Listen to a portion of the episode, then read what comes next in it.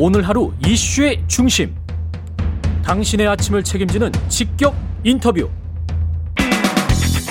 여러분은 지금 케이비에스 일라디오 최경영의 최강시사와 함께하고 계십니다. 네, 전세 가격 상승세 만만치 않고요. 그리고 매매값도 뭐 어, 아직은 오르고 있는 것 같습니다. 지난해 임대차 보호법 시행에 이어서 정부 대출 규제에 맞물리니까 전세 난도 좀 가중되고 있는 것 같고요. 케이비 국민은행 박합수 부동산 수석 전문위원 연결돼 있습니다. 안녕하세요. 네, 안녕하십니까? 예, 일단 시장 동향 차례차례 좀 살펴보죠. 전세 시장부터, 전월세 시장부터 어떻습니까? 움직임이?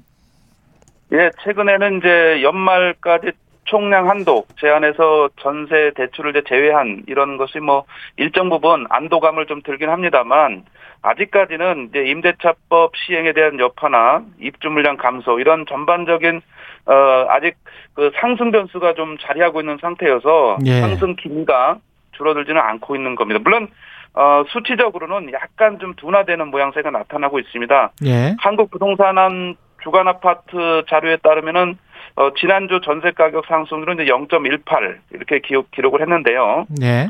칠월 마지막 주가 영 점 이이 퍼센트입니다. 이렇게 해서 약간씩 좀 둔화되고 있는 상황이긴 한데, 이미 뭐 연초 대비 누적으로 따지면 칠 점 오 퍼센트나 이렇게 올라 있는 상황이긴 합니다. 예.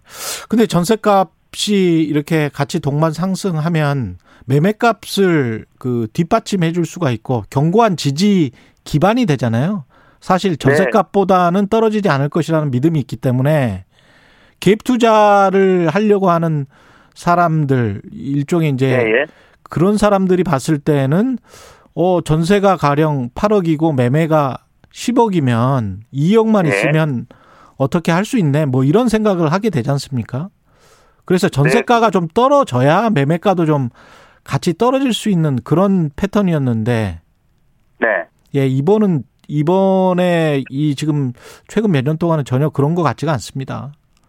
우선 이제 그 매매가 대비 전세 가격을 전세가율이라고 하는데, 예, 어 이것은 지금 전국적으로 한 육십 퍼센트 수준으로 어, 돼 있다고 보시면 됩니다. 예. 근데 말씀하신 대로 이제 팔십 퍼센트까지 올라간 것은 뭐 상대적으로 매매 가격이 주춤하거나 하락할 때. 음. 는 이제 전세값이 많이 올라서 그렇게 팔십 퍼센트까지 올라간 적도 있긴 했고요. 예. 최근 들어서는 이제 그런 기류는 많지는 않습니다. 심지어 이제 오십 퍼센트대까지 떨어져 있는 지역들도 아, 어, 다수 있고. 예. 그래서 전세 가격이 매매 가격을 밀어 올린다기보다는 예. 지금은 오히려 매매 가격이 상승하면서 예. 전세 가격을 가격을 역으로 견인하는 이런 시기라고 볼 수가 있어요. 아, 그렇군요. 그래서, 예. 예. 그래서 이제 예를 들면 뭐 서울의 아파트값 십억짜리가 십오억으로 올랐다고 하면 예. 전세 가격은 이제 육십 퍼센트 정리하면 육억이었는데 십오억이니까 이게 육십 퍼센트 구억으로 올라가는 격이 되는 거거든요. 지금 이 순간에는. 아, 전세가율은 또 전세가율은 똑같은데 이제 가격은 올라가게 돼 버린 거네요. 예. 그렇죠. 그러니까 이게 자동적으로 전세 가격이 따라 올라가는 이런 경우가 생기기 때문에 음. 결국은 이제 매매 가격 안정을 반드시 달성해야 예. 전세가도 상대적으로 안정이 된다라는 논리가 이제 지금에서 적용될 수 있는 부분이라고 할 수가 있겠습니다. 그러네요. 그리고 예. 예, 갭 투자는 지금 말씀드린 대로 한 육십 퍼센트 상황에서는 사실 갭 투자는 쉬운 상태는 아니고요. 힘들겠습니다. 그러면 예. 예, 다주택자는 더더군다나 지금은 이제 취득세 문제가 강화돼 있기 때문에 그렇게 음. 갭 투자는 많이 일어난다고 보기는 어렵고 예. 제가 보건대는 그 일 주택자가 예. 예를 들면 이제 이공삼공 일 주택자가 어, 저, 상대적으로 가격이 싼 지역에 전세를 끼고 사는 사례는 아직은 좀 있는 것 같다라는 생각은 들고 있습니다. 아, 일단 살아야 되겠다, 불안해서 안 되겠다, 뭐 이런 생각을. 네, 그렇습니다. 예. 예. 서울 수도권과 지역은 어떻게 좀 차별화가 있습니까? 아니면 비슷하게 동조 현상으로 가고 있는 겁니까? 우선 이제 케이비주택가격 동향조사 자료를 예. 잠깐 보게 되면 시월달 전국 전세가격 상승은 영 점 육이 퍼센트인데 예. 서울은 영 점 육사 퍼센트, 어. 수도권은 이제 영 점 칠이 정도 돼요. 인천, 경기 합쳐서. 확실히 높군요. 예. 예. 근데 이제 다섯 개 광역시는 영 점 오사, 예. 이사지방 영 점 사이입니다. 이렇게 본다 그러면 수도권 위주로 좀 높고 다섯 개 광역시 지방 순으로 이렇게 낮아지는 이런 상황을 보이게 됩니다. 예. 그만큼 이제 다행스럽게도 이런 지방 지역의 상승률은 뭐 수도권에 거의 뭐 한 육십 퍼센트 수준으로 이제 상승률이다. 이렇게 보면은 어 다행히 다섯 개 광역시나 기타 지방은 좀 어 상승률에서는 안정되는 이런 기미를 보이고 있다라고 볼 수 있습니다. 작년 일 년간 누적 상승률이 케이비 자료에는 이제 육 점 오사 퍼센트인데 예. 올해는 시월까지만 해도 벌써 팔 점 일이 퍼센트가 올랐어요. 어. 그래서 자칫하면 연간 연말까지는 뭐 한 십 퍼센트 정도 오르지 않겠나 이런 우려가 된다고 할 수가 있겠네요. 예. 거래량은 어떤가요? 거래량은 이제 우리가 유월 일일부터 전월세 신고제를 실시했는데 아직까지는 이게 공식적으로 데이터화해서 통계화된 자료는 아직 없고요. 그래서 제가 좀 찾아봐서 이 추이를 알 수 있는 것이 서울시 뭐 부동산 정보 광장 이런 숫자가 되겠습니다. 예. 어, 이 수치를 보게 되면 어, 특이한 게 보이게 되는데 어, 팔월까지는 팔월까지는 물량이 어, 대략 한 만 오, 월간 만 오천 건 내외로 쭉 이렇게 형성이 됩니다. 그러다가 구월 달에는 이제 만 이백 건, 시월 달에는 이제 어제까지 시월 이십칠일까지 팔천사백 건 정도가 기록이 됐어요. 그렇게 본다 물량이라는 거는 거래가 된 거죠? 거래량을 얘기하는 거고, 예.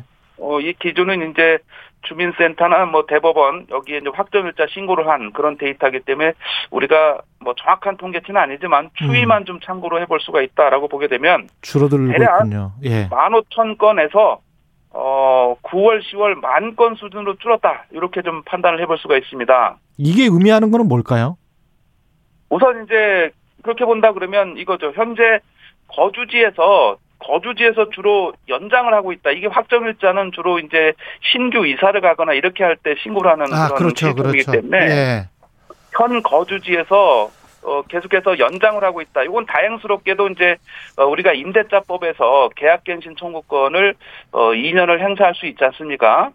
어, 왜냐면 다른 데로 옮겨가면 뭐 일, 이억 이상 이렇게 비싸게 줘야 되기 때문에. 예. 최대한 현 거주지에 머무려는 이런 성향들이 좀 강하게 나타나면서, 음. 어, 이런 이동이 좀 줄어드는 이런 상황도 나타나고 있지 않나 하는 생각이 듭니다가. 예.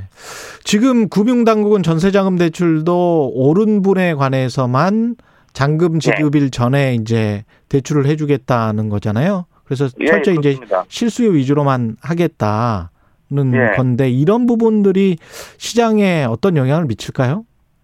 아, 그거는 제 개인적인 소견에는 예. 아주 당연한 거입니다. 이미 자기가 전세자금이 오억이 있었는데 이게 육억으로 올랐다 그래서 육억에 뭐 예를 들면 뭐 칠십 퍼센트 뭐 사억이 이렇게 해주는 것은 바람직하지 않고요. 이미 오억이라는 자기 자금이 있었다고 가정하면 음.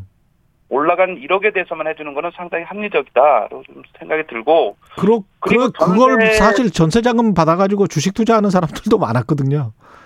이제 그런 예. 수는 이제 거의 뭐 사라지지 않겠나 해서 예. 정상화된다고 좀 생각이 들고. 그 전세자금 대출을 통상적으로는 잔금을 기준으로 해서 예. 삼 개월이 경과되더라도 삼 개월 이내에는 해주는 물론 이제 주택 구입자금도 마찬가지예요. 이게 잔금 날부터 삼 개월 이내에 대출 신청을 하면 해줬어요. 예. 그런데 사실은 이미 잔금 날에 다 대금을 준 상태이기 때문에 음. 후후 삼 개월 안에 받는다는 것은 다른 목적으로 유용할 유용을 그럼요. 해서 활용할 예. 가능성이 있다는 거죠. 음. 이미 기존의 필요자금을 다 완성해서 지급을 했지 않습니까? 예. 그래서 이거는 당연히 막아야 된다라는 게 제 어, 주장입니다. 이거는 뭐 어차피 필요자금 외에 따로 또 받는 거기 때문에 이런 네. 거를 규제하는 것은 뭐 당연히 저는 정상적인 정부의 대응이라고 판단이 됩니다.